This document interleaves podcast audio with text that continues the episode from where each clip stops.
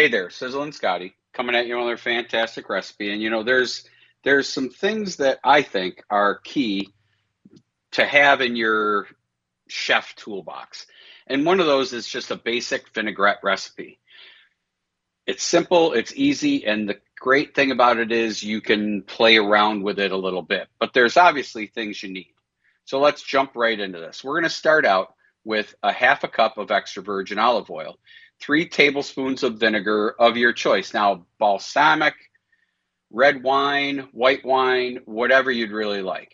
Now, we're going to need a tablespoon of Dijon mustard, a tablespoon of something sweet. Now, I've gone everything from maple syrup to honey to agave syrup, and those all work great. And again, this is going to be just a give and take of what you like, but this is the basic two medium cloves of garlic, pressed or minced, a quarter teaspoon of fine sea salt to taste, and some fresh ground black pepper to taste. Now, in a liquid measuring bowl or cup, we're going to combine all the ingredients and stir well with a small whisk or a fork until the ingredients are mixed together. Now, taste and adjust if necessary.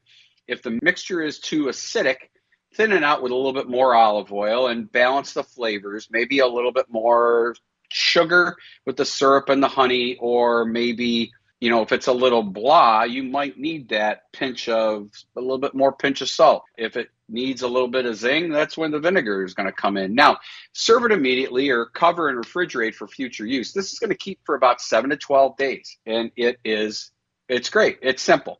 Now, some notes here. A balsamic vinegar is going to give you a very bold, slightly sweet dressing. It works wonderful on green salads with fruit, even apples or strawberries or peaches. Red wine vinegar really packs a punch and it works well with other bold flavors like bright veggies like tomatoes or bell peppers or cucumbers. And white wine vinegar, now it's a more mellow vinegar, and this great this goes great like maybe cucumber or sweet corn. A Greek or Italian version, you're going to want to use red wine vinegar and you're going to want a little bit of oregano, maybe some red pepper flakes. Now, you can go in any direction you want, but it's the sugar, the oil, and the vinegar, the acid. And there are a lot of great flavored oils out there. There's a lot of great flavored vinegars out there. I think I'm going to feature those in a future show.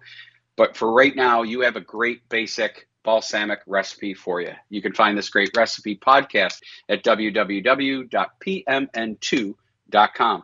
Until next time, this is Sizzlin Scotty.